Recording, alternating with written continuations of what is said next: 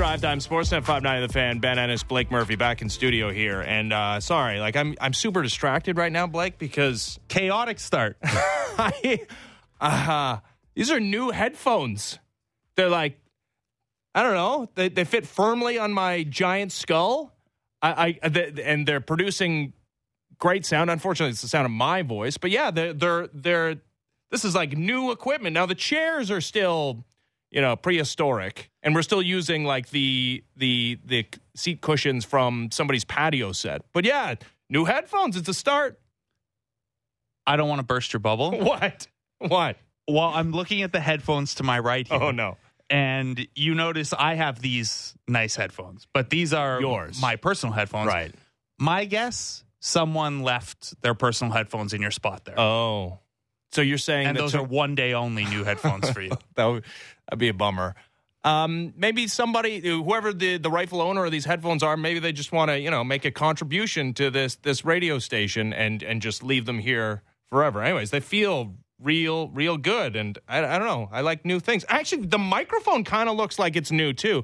I'm telling you blake some weird st- uh, okay you're shaking your head no. At least like the the and i'll get off of this um, in a second here, but it, no, like the the mount that the microphone's on, it it, it used to be like kind of like hanging there, but but now it's no, it looks like a professional radio studio. I'm telling you. Yeah, it might just be that someone wiped it down with an alcohol wipe. That might be all the difference you're noticing. I don't know if there have been those kind of changes going on here. I, I had to work from home the last Yeah. you know few shows, um, so I, I don't have an answer for you other than I've always brought my own headphones in as a matter of I don't know. I'm not like a germaphobe or anything, but Yeah, because you. do- ears are a bit of a weird spot to to share with several people over the course of the day. oh, that's interesting. I, I never even thought about. Yeah, I don't know, getting getting germs through my ear holes, but I suppose that is a, a, a matter of transmission. It's not even germs. It's just it's not a. I don't know. It's a weird spot. Ears are odd, Well, yeah, it, I th- we're not sharing like earbuds, right? right? Like there's no. These aren't filled with wax, but I don't know. It just. I don't. I'm not a huge fan of sharing equipment. All right. Okay. Uh, you should I- buy your own microphone. You should bring your. You could. You could bring your own microphone. There's a little uh, plug at the back. You could just plug it right in there. Bring your own microphone. No, Okay. I'm. uh No, I'm not. Your Headphones- cleanliness has a, a, a like a level at which, yeah, you're not going to spend. Well, also like I'm a.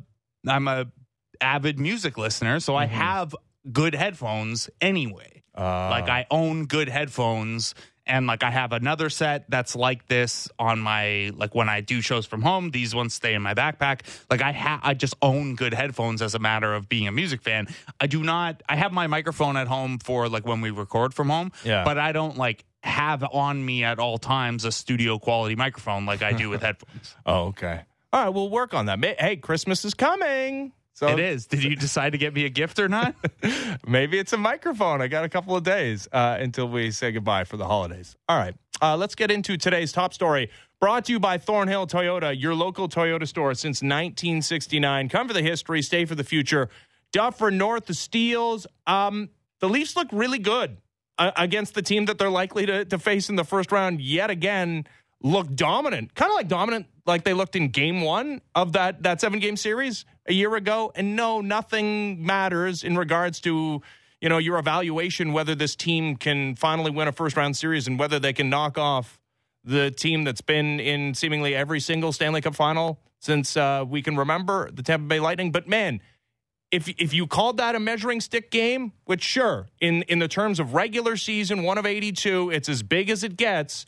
And this team's not at full strength, and it's not as good as we expected to look after the trade deadline. I mean, we'll get to that in just a second. Couldn't have been more impressed by the display the Maple Leafs put on yesterday. Could not have been more impressed with the display the Leafs put on. Could not have been more underwhelmed by the display the Lightning put on. However, I'm going to burst my own bubble here. I came out of that one being like, "Huh, the Lightning don't don't look that great," and, and you know, I was a little underwhelmed with them when they beat the Leafs in overtime earlier in the season as well. Uh, a friend of the show, 67 Sound on Twitter, said that their no Tampa Bay's no show felt almost disrespectful, like how the Sundin era Leafs would get smoked by the Sens in the regular season every year. Oh, no. knowing that they would obliterate them come playoff time uh, with some level of certainty. So uh, that took the wind out of my sails. Seeing that comparison, I was like, "Ooh, it does." It does feel like it's like how the Raptors for years would Yep. celebrate regular season wins against the Cavs. A hundred We're here. Yeah. We're back. We're on your radar, and then sweep.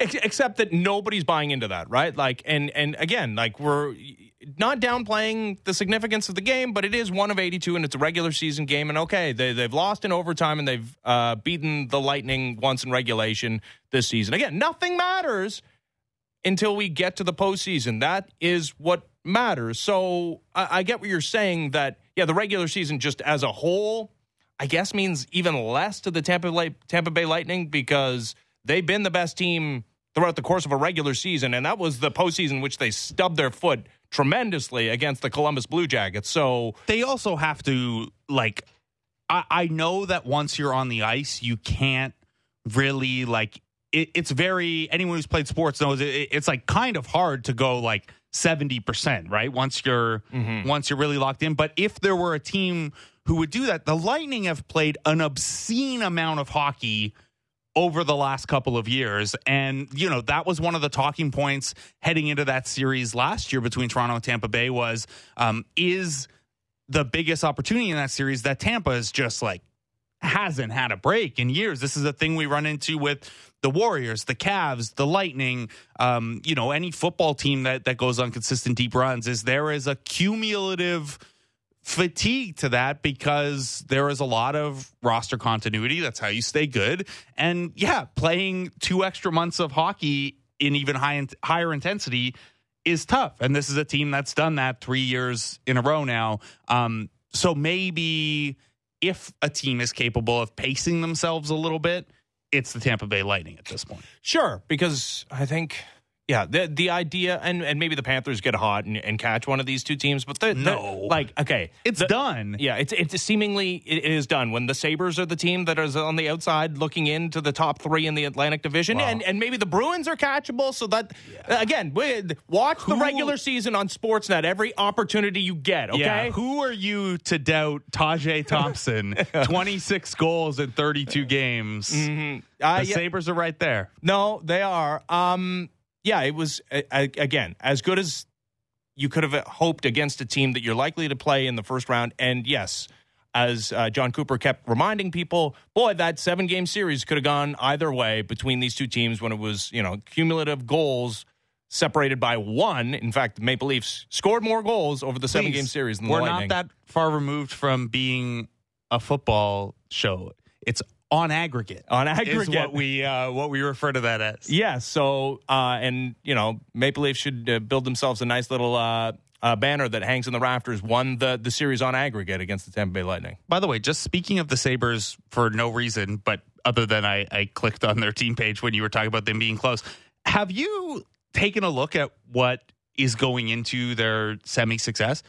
Jeff Skinner is having like a bonkers year, like by far the best year of his career at age 30, playing Good, good contract turns out. I, I don't I don't know about all that, but uh, yeah, I mean they're actually only paying him 2.5 million this year. Yeah. Um, I don't know. I got a soft spot for Kitchener Rangers guys, the way Dubas has a soft spot for for guys from the Soo. So, Well- uh, nice to see Jeff Skinner doing that. As long as the Sabres say stay like unthreateningly good. Yeah. Uh, so you mentioned the, the Kyle Dubas' soft spot for the Soo Greyhounds, which he's basically hit on every like every Soo Greyhound that he's gone out and acquired, including Michael Bunting, has has has paid off in spades. Matt Murray, I mean Rasmus Sandin. The the the, the roster is of course littered with former Soo Greyhounds. Michael Bunting was the guy that was coming out of yesterday's game as as the the the topic of discussion today because he scored the great goal because he got shoved into the, the Yeah. hallway by a guy he used to play in the AHL against in Dan Kelly. Uh, so eh, he said he had no prior relationship with Dan Kelly in his AHL days. I kind of feel like Dan Kelly might have some some memories. should have been me. I should have been the guy who broke the. Uh, I missed today. Did Sergachev get fined for that slash? He did, yes. Okay. Yeah, he did. He got he got fined for that. Um, but yeah, Michael Bunting, there was talk before the season, in fact, that he was working on some sort of extension, like long. There was like a like an eight year, ten million dollar deal or something insane that they were talking about Michael Bunting getting. Ten million dollars total? Yeah. Amazing. yeah, that would be great uh, if uh, if you could uh, you know put pen to paper on that right now. I think if uh, if you're Kyle Dubas, I, I, I think I maybe exaggerated a little bit, but it was like a longer term deal for not a cap hit. Yeah, exactly. Um, Which but I, I th- and I think this is part of why it makes a lot of sense to move Bunting around the lineup a little bit right now. Not only to see who else might click with Matthews and Marner on that, top, or sorry, it's not even Matthews and Marner anymore. Um, but who to see who can click on those other lines, but also to see. You know, is Bunting a product of playing alongside those guys? If things, if his scoring cools off, does he have utility in a bottom six role? Like, you need to know those things. It's hard to play alongside superstars, but that skill is not usually something you can pay for unless that guy has, Dude. you know, it's the Zach Hyman level lineup versatility. Yeah, um, they tried this early in the season. There was some, you know, discussion, some thought that maybe the whole idea behind doing that was was yeah, research and development and finding out exactly what you're talking about. Is this a guy that is a product, you know, a 60 point season a year ago of playing on one of the best lines in hockey? And lo and behold, he's next to Auston Matthews again, but producing. And, and you said it though, like, and so you know, they, Denis Malgin shipped out of town had an opportunity to play in a top six role. I think uh, sparingly with Matthews, mostly with Tavares, but yeah, couldn't like was going double digit games without a freaking point. So it it it, it kind of reminds me of the Cito Gaston conversation when you know he was the you know manager of a team winning back to back World Series that anybody could have sat in that chair and managed the team to World Series, but he did it. Yeah. Like Michael Bunting's doing it, and uh, we have examples of guys that haven't been able to do it. Michael Bunting also a second year in a row with a. I know that when he was in Arizona, the the ten goals in twenty one games was a. Oh, that's the product of a ridiculous shooting percentage, and it was. But he's at he's above thirteen percent as a shooting percentage for a second year in a row. Like Yeah. this guy can finish in that role, and that's not something that everyone else can do. Like look at That what was it- a great snipe yesterday. Y- yeah, and look at what it looks like when you know a Kerfoot is coming down the wing in, in a situation like he had last night, and it feels like, man, that guy, you know, those don't go in at a thirteen percent rate. Certainly, like half that. Um, even Engvall, who I think his stats overall maybe understate his impact a little bit. He just doesn't take a lot of shots. Period. But like they said last night when he scored, oh, it's his third goal in, fif- in five games. I look and he's only got 10 points on the season. So he was really in an extended stretch there uh, of not finishing much at all. Um, yeah, it's a it's a skill to play alongside those guys. It's a skill to be a finisher. Again, I don't know how willing you are to to pay for it if you don't believe that he could play anywhere else effectively. But yeah, good for him. Um, that's that's eight on the season for him now. And, and again, right back to 13. Like Mitch Marner and William Nylander, the only guys with better shooting percentages than him Yeah. on this team. Well, and eh, if the conversation to Michael Bunting and his representative before the season was, "Hey, listen, I know you're a guy that spent a lot of time in the AHL and you probably want some security, and I know you took less. You took less than a million bucks on a two-year deal to to be in Toronto." And improve your stock and play with some great players. And boy, has that ever paid off. But here's how it's going to pay off. We're going to guarantee you, you know, you're going to be well paid compared to the normal person walking down the street for for the better part of a decade. Um, and and that obviously didn't happen. Now, if you're Michael Bunting, you've gone enough. You've gone through uh, enough of the season. I think you are waiting this thing out until the end of the season. You, you're trying to cash out. Yeah, I think you're definitely waiting. I, I think honestly at this point, if if it's not a, a super discount deal like that, the Leafs have some cause to wait. Like imagine they had signed. So you said eight years, ten million as a you know tongue in cheek thing, but let's say it was like four years with a two point five million cap hit. I think people would be mostly fine with that. Yeah. If the Leafs are projecting their cap sheet forward, though, and they were very comfortable with that when Gary Bettman was saying things like, yeah, we think the cap's going to go up 4 million, 5 million, whatever. And now it's like, ooh, it might go up 1 million. Maybe the Leafs want that level of certainty uh, as well. Here's the other thing I would never put this on any one individual, and Michael Bunting should get his money and and get what the market allows. If you were to be the guy who took less uh, during this cap hell time and the Leafs had success, uh, you would be a made man. Like, like you'd have to factor in that he would never again pay for a meal anything for Well- the rest of his life. If the a contingent on the Leafs winning, but A hundred percent. Yes, and it, it's it's the, the the star players didn't do that, but he's not on that level. Obviously, I mean his calculated gamble taking less than the market would have allowed um, when he signed that that multi year deal with the Leafs coming out of Arizona has paid off again. Like Oh, he's yeah. he's a known commodity. He's a local kid. He's playing on the top line. He's playing with Auston Matthews. It's going well for for Michael Bunting, uh, and well done yesterday. Uh, Leafs with one more game this week before they're off for the holiday break, as they will play John Tortorella's Philadelphia Flyers tomorrow afternoon uh, in a game that you can hear Oh, yeah. here on Sportsnet 590 The Fan, Well- and then listen to us after that. yeah, you gonna come in for two o'clock so we can watch it together? Of course. Okay. I wouldn't miss it for the world. I can't. y- Yeah, yeah, yeah. You're gonna you're gonna listen to the first period on the radio on your drive in, No. and then join me from there. No, no, no. I'll be I'll be in early uh, to avoid the snow, which is apparently coming. Uh, Yeah, this is another thing. Analytics ruining weather. Yeah. The the actual forecast says no precipitation, but there are like weather warnings and stuff. This is I don't know what to make of this. I, I'm on high alert because the the last time we had something of this ilk, I- and I, I feel like it was, you know, the the, the warnings were kind of similar. A couple of weeks ago, it was a, I think it was a Thursday as well. It didn't even rain, so yeah, I'm I'm skeptical to say the least. Yeah. We we are as good at projecting snowfall two or three days out as we are projecting things like Matt Murray's save percentage when he comes to Toronto. So uh, weather and goaltending just in the in the black box still. yeah. I'm not buying it. All right, me neither. All right, that was today's top story brought to you by Thornhill Toyota. Elsewhere, uh, they're really mad in the Bay Area right now. Um, luckily, the the views are are beautiful, and actually, I think the weather is now it's good in San Francisco. Um, the weather is is bizarre, as Mark Twain once said. Right, like the the, the coldest winter I ever spent was summer in, in San Francisco. I think like winter is actually like good weather there now. Anyways, to the point. There is no Carlos Correa coming to the San Francisco Giants. They whiffed on him at the absolute last second. Did they whiff on him or like I, I don't know where we can they absolutely do not have Carlos Correa anymore and it's a mm. huge swing to their offseason. They went from getting an elite all-star caliber shortstop on a like a new face of the franchise Well, type deal. and then before that, they had Aaron Judge. Yeah. And I believe they thought they were in on Trea Turner at one point too. Sure. It's not great.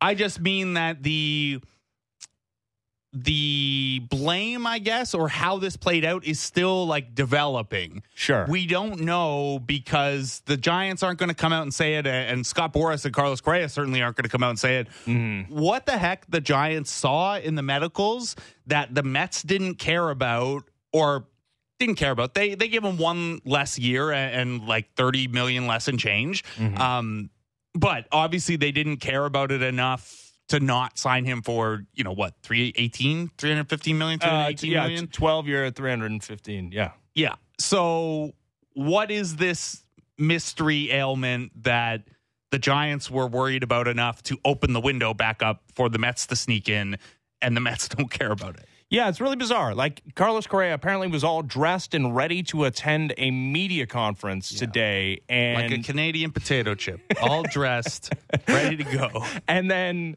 uh, the Giants decided, thanks, but no thanks. We think you're going to turn to dust soon. I, don't- I don't know. Um, and then Scott Boras got in the horn to Steve Cohen in Hawaii, who's like sitting down with a cocktail and over like four or five hours, direct in direct conversation with the owner, hammered out this $350 million deal for Carlos Correa, who's pretty good shortstop, but not as good as Francisco Lindor, so he's going to play third base. And as Boras said, Carlos Correa, and this was true on the market, and, and anyone who would have signed him would have thought this. Heck, even if you were a Blue Jays fan who wanted to get in on Carlos Correa, the question would have been which guy moves off shortstop. Scott Boras was upfront about he is a shortstop who will eventually have to move to third base. And in this case, like Lindor's apparently one of his best friends. Yep. They play on the national team together for the World Baseball Classic. Um, that infield now, by the way, do you think Chris Chris Bassitt spoke so highly of getting to play, getting to pitch in front of Matt Chapman again? Uh huh. The infield he left is now Carlos Correa, Francisco Lindor, and Jeff McNeil. Yeah. That's a And Pete really, Alonso. That's a really good defensive infield. Yeah, it's it's all right. It's a pretty good offensive infield, I would say Yeah. as well. Like, But they have like three shortstops playing the infield. That's that's that's good. It's also very expensive infield. So this is where we, we get to, um, I think, the crux of the conversation, where Steve Cohen kind of, you know, let everybody know that when he entered the fray as an owner of a Major League Baseball franchise, that uh, these competitive ta- balance taxes would be no obstacle to him, and he is certainly putting his money where his mouth is, as the estimated payroll is is around 384 million dollars for this upcoming season and if it is 384 million the tax bill on top of that 111 million so that means your payroll is almost 500 million dollars um, for this upcoming season. And in baseball history this is according to Jeff Passan no team has come within 150 million dollars of that number. Uh, so if you're a Mets fan you're ecstatic. I think as a baseball fan, just in general, especially if you're a Blue Jays fan and you play in the opposite league, uh, that I think you should also be ecstatic. I, I, I think this is an all, you know, uh, rising tide lifts all boats situation, but that is like, this is shaking up the economics of the sport to be sure. we have seen, and the NBA is a different animal because it's a capped league and there is salary floor, which is really important here. Where baseball not having a salary floor means the disparity in spending is so ridiculous. Where the NBA, you have a salary floor that's pretty close to the salary cap, uh, which is hilarious to say, but it's because mo- almost every team is over the cap.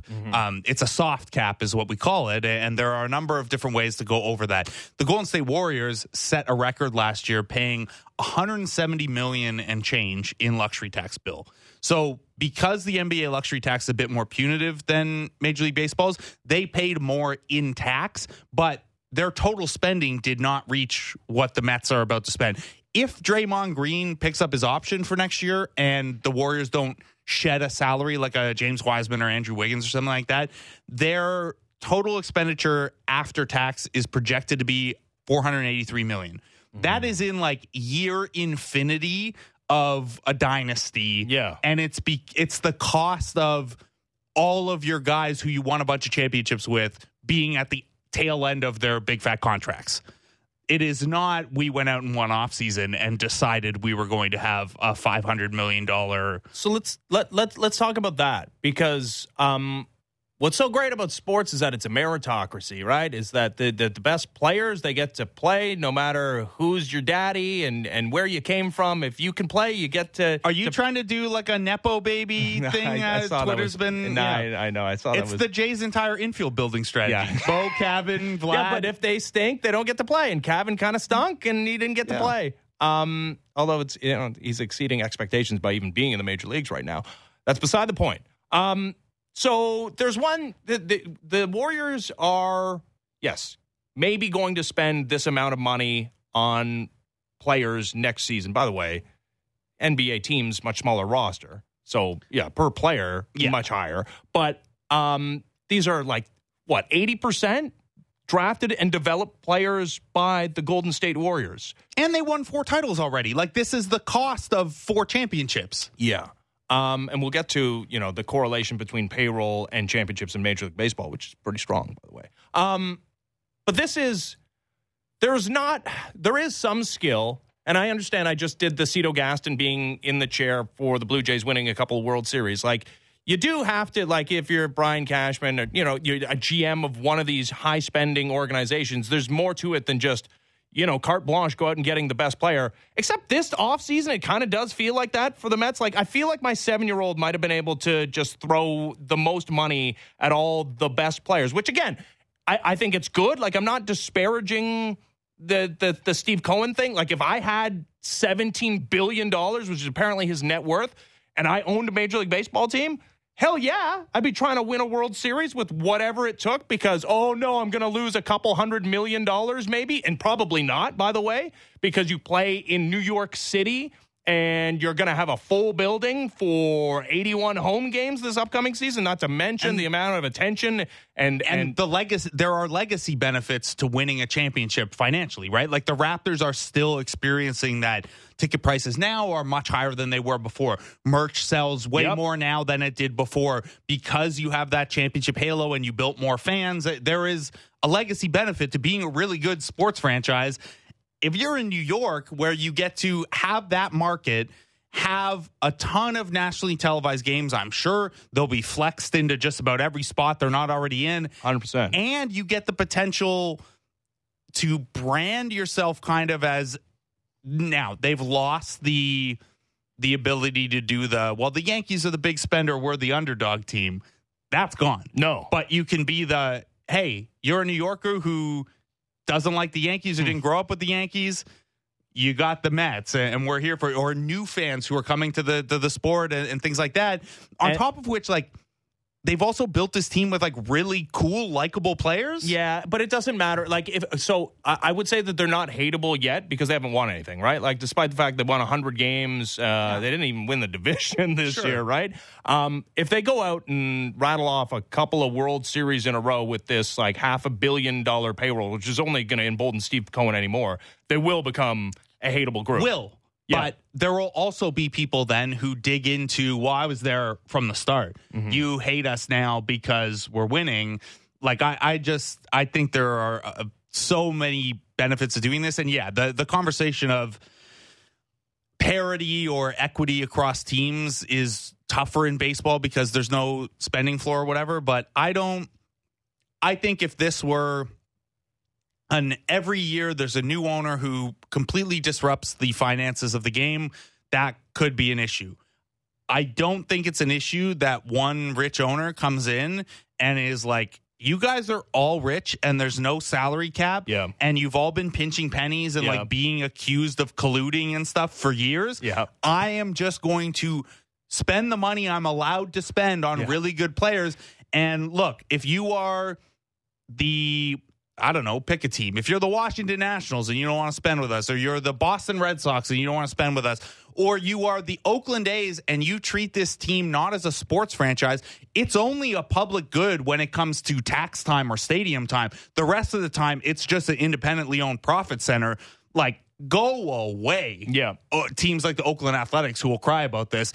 If you're another rich team, you are allowed to do this too. Like Yeah. I, I think it's it's good to have a disruptive owner like that every so often to to just kind of remind the other owners, you know, what business they're in and that it's not like y- there is a revenue component to the profit equation. It's not just the cost part of the equation. All right. Uh, there, we'll probably hit on this again before the end of the show. I would just like to, to put a capper on it by saying, yeah, I mentioned the correlation between payroll and World Series championships since the wild card was instituted. So, yeah, and, and the playoff format has changed significantly over that span, but since 1995, so that's the, the, the sample we'll, we'll go with uh, since the wild card was instituted. 13 of the 28 World Series winners were top five in payroll. So that's almost half. Like you're you're not guaranteed anything, and there's been some big spenders over the years. Like the Tigers spent a ton, a ton, and they're consistently in the top five in payroll until recently. The Angels, The Angels exist. were there too, so it doesn't guarantee you anything, but you got a pretty good shot. Um, and yeah, I I, I think the Mets have a pretty good shot. good players are expensive. You have to have good players to win, unless you're the 2015 Kansas City Royals. Yeah, this all adds up. Uh, all right. Uh, we'll probably continue this conversation uh, with our next guest, Bomani Jones of Game Theory, which uh, starts season two on January 20th. He joins us next as the fan drive time continues. Ben Ennis, Blake Murphy, Sportsnet 590 The Fan.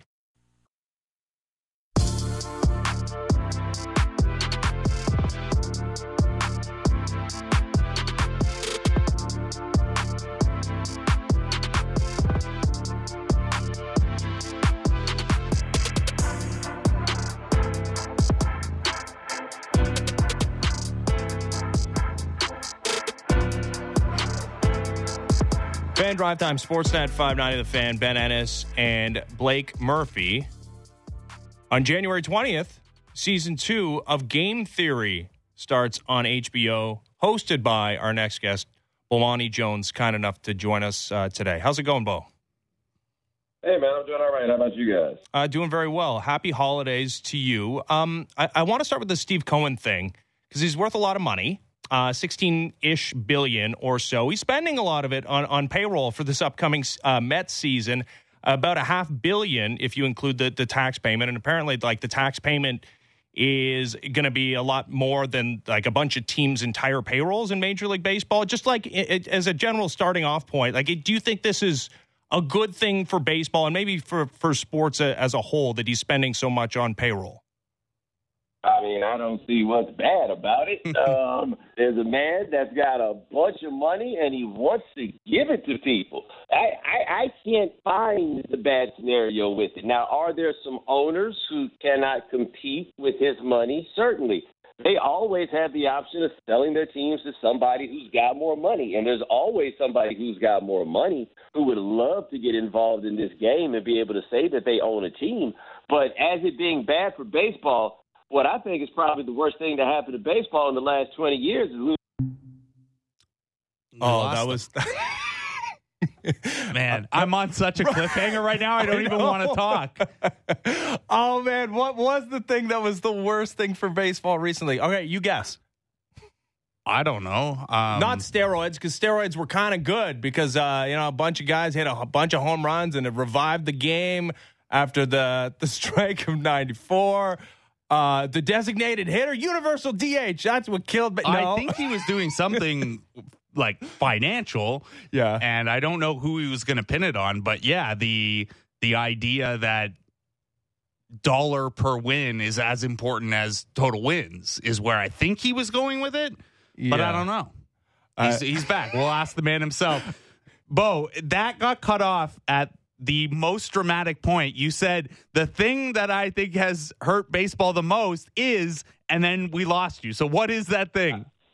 All right, that thing is George Steinbrenner dying, right? Mm-hmm. Like somebody who just tricked off money on a baseball team. Like I got a buddy who's a car junkie. He's got a 1985 Mustang, and the whole reason that he got the thing was to blow money on it, just because he likes working with cars, and so he tricks money off on that, and that's how he enjoys himself.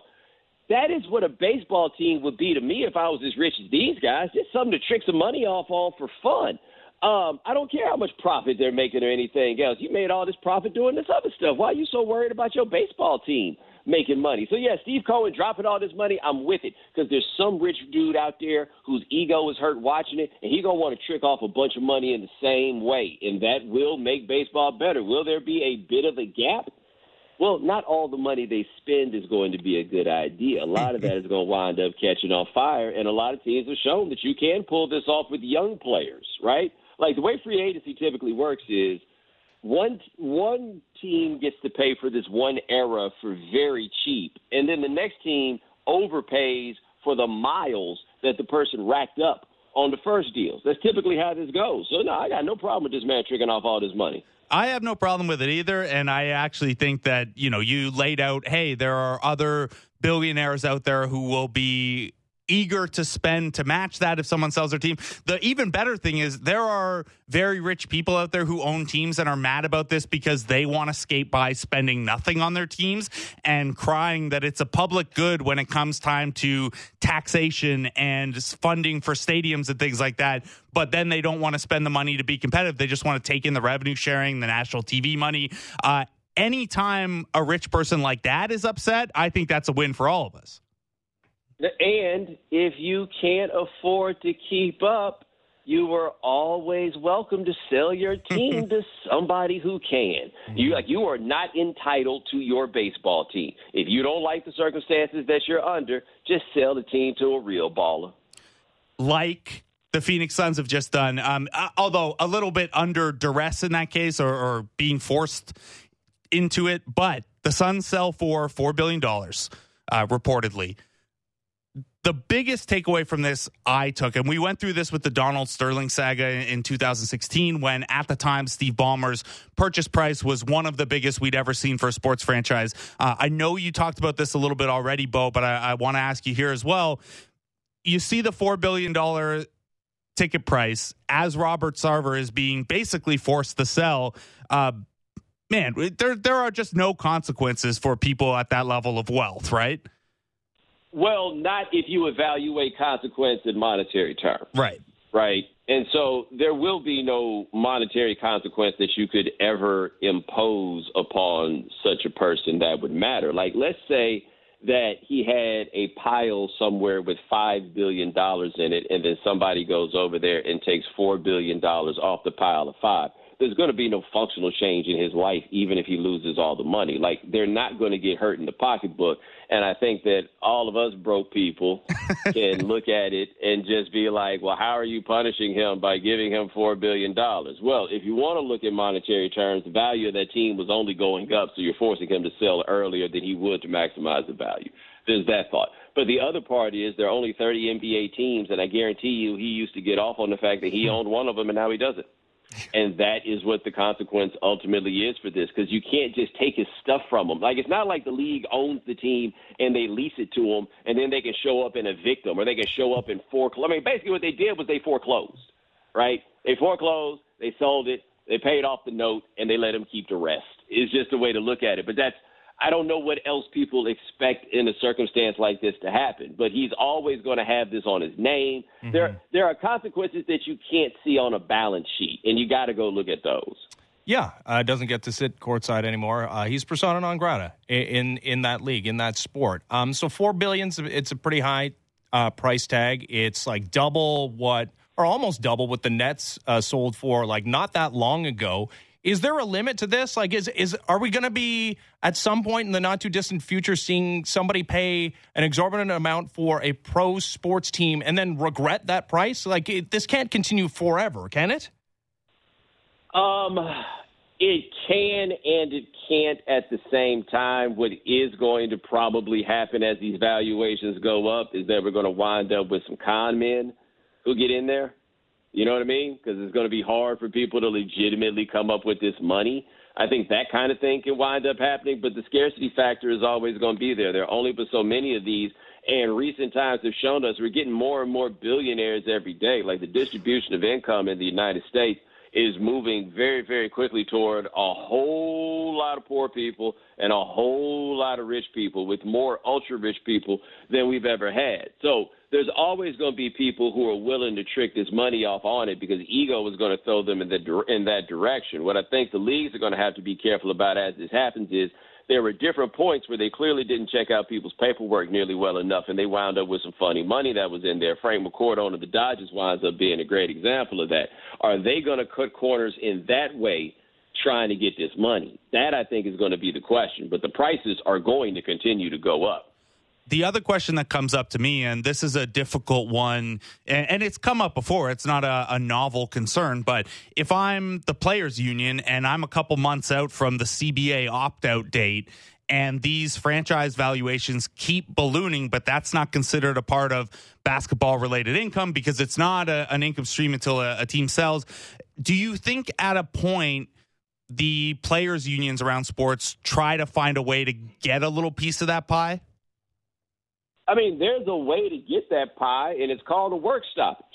Right. And if they are willing to go to the mattresses in a work stoppage, they have a chance at making that happen. But that's the only chance. There's no way that the league is ever going to negotiate that. Like, oh, well, hey, why, let, yeah, let's try to figure out a way to get your hands on some money that we're not giving you already. Sure, we're down for that. No, there would have to be some significant concessions. And so they're going to have to be willing to go to the wall for it. And it's been pretty clearly demonstrated they don't have that kind of stomach for a work stoppage. Not that they aren't willing to endure a work stoppage because we've seen that happen, but that's something that would probably take years. And I don't judge them for the fact that they're not necessarily willing to do that.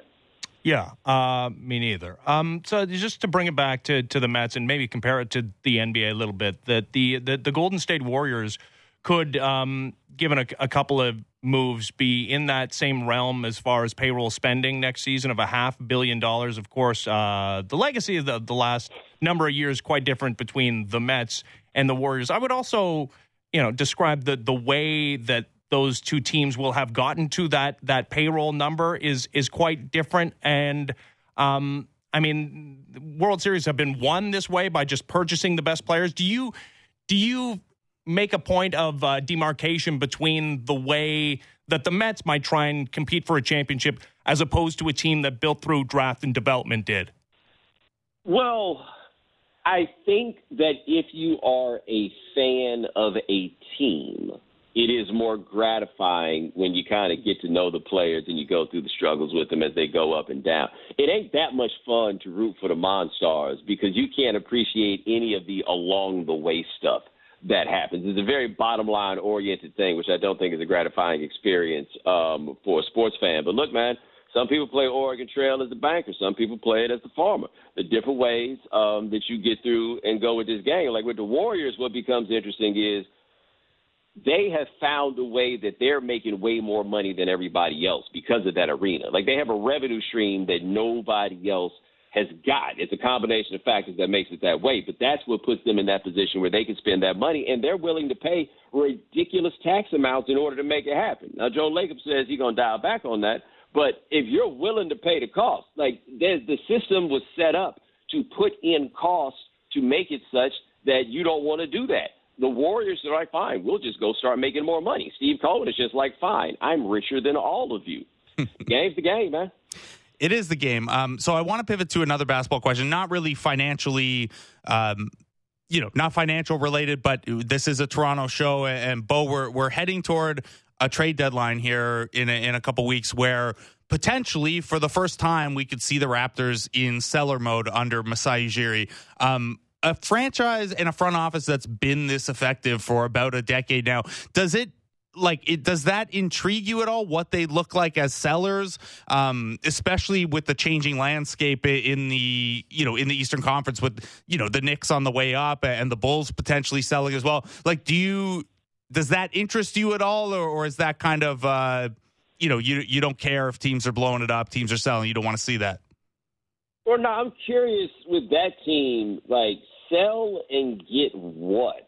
Because mm-hmm. I do think that they're like obviously a team that has a ceiling. Like there's only but so far that they can go.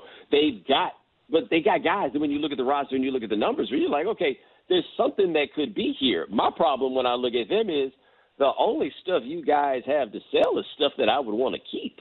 Mm-hmm. Like you don't want to sell Pascal. I wouldn't want to sell on Anunoby. I wouldn't want to sell on VanVleet. I wouldn't want to, certainly. I mean, I know they're not going to sell on Scotty Barnes, but I don't sometimes you look at a team where you wind up where you're like, well, what are we going to do to make the team better? And the only way to make it better would seem to me to be to make it worse.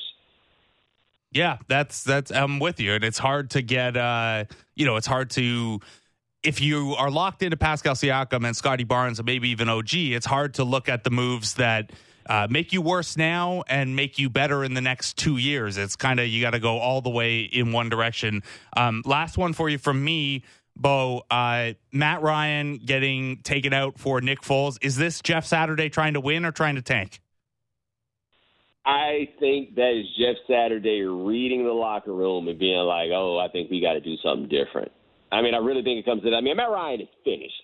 So going to another guy that we think is finished is not really that terribly insulting. He went to Ryan when he got the job because the Sam Ehlinger thing never seemed to be a good idea in the first place, and I imagine was not playing well with the grown-ups in the locker room. But after you blow a 33-point lead, a lot of that had to do with Saturday, but also I do think Matt Ryan is cooked. So hmm. I don't think that I do not believe for a second that Jeff Saturday, who doesn't need the money, is out here losing on purpose. He would. I don't think he would have left his house to do that. To be perfectly honest.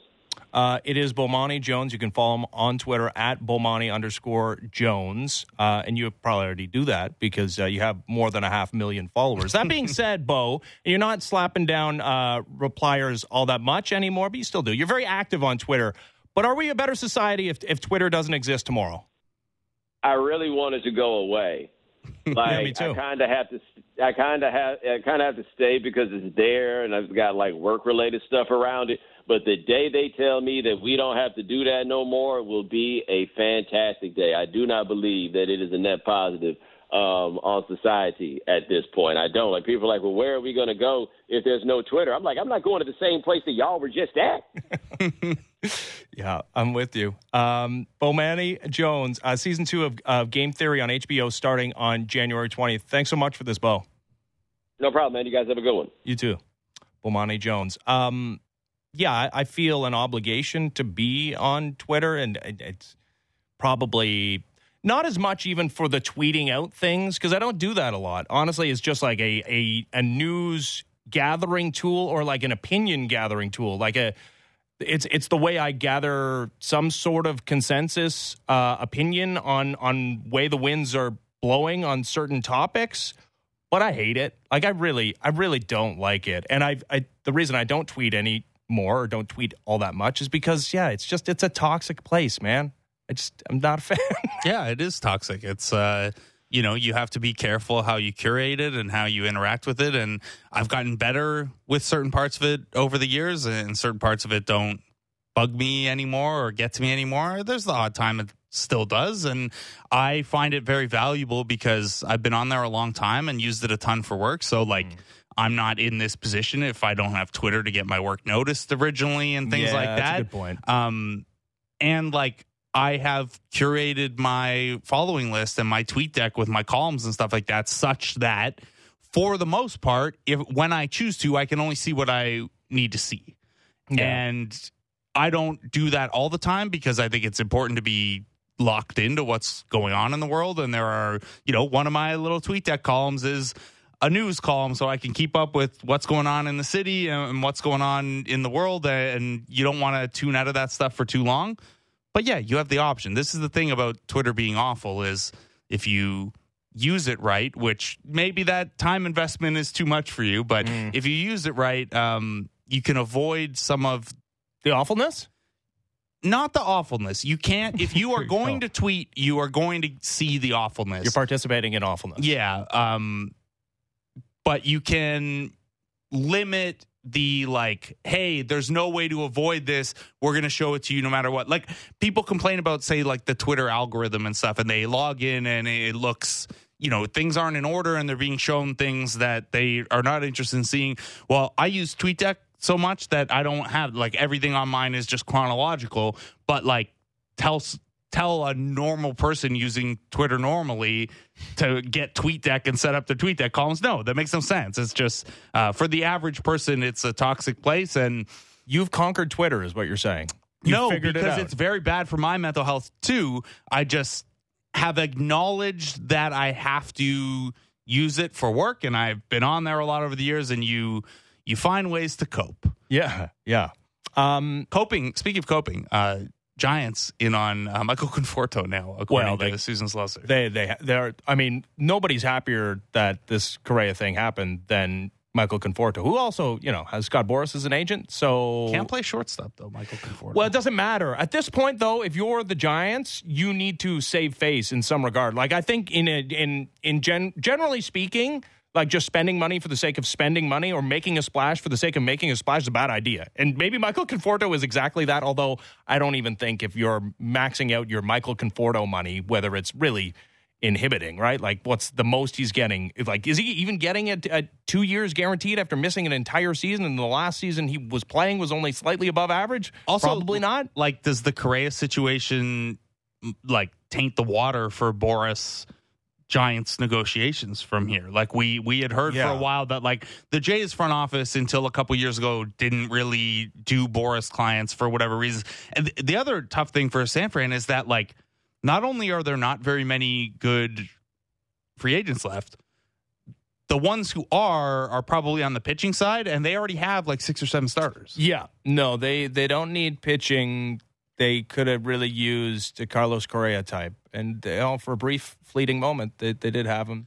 Uh, They should flip Ross Stripling to Toronto for uh, yeah, Wh- whoever. I don't know. Yeah. All right. So we'll we'll monitor that situation. Uh, we'll we'll get back into the Steve Cohen conversation, the Carlos Correa conversation, and the Blue Jays conversation with our next guest, Adnan Virk uh, of MLB Network, NHL Network, and the Cinephile podcast. Also, Variety came out with its top 100 movies of all time. I don't know if you've seen that. Maybe- I looked at the top ten. yeah. All right. Maybe we'll talk to Adnan about that next. As the fan drive time continues, Ben Ennis, Blake Murphy, Sportsnet 590, The Fan.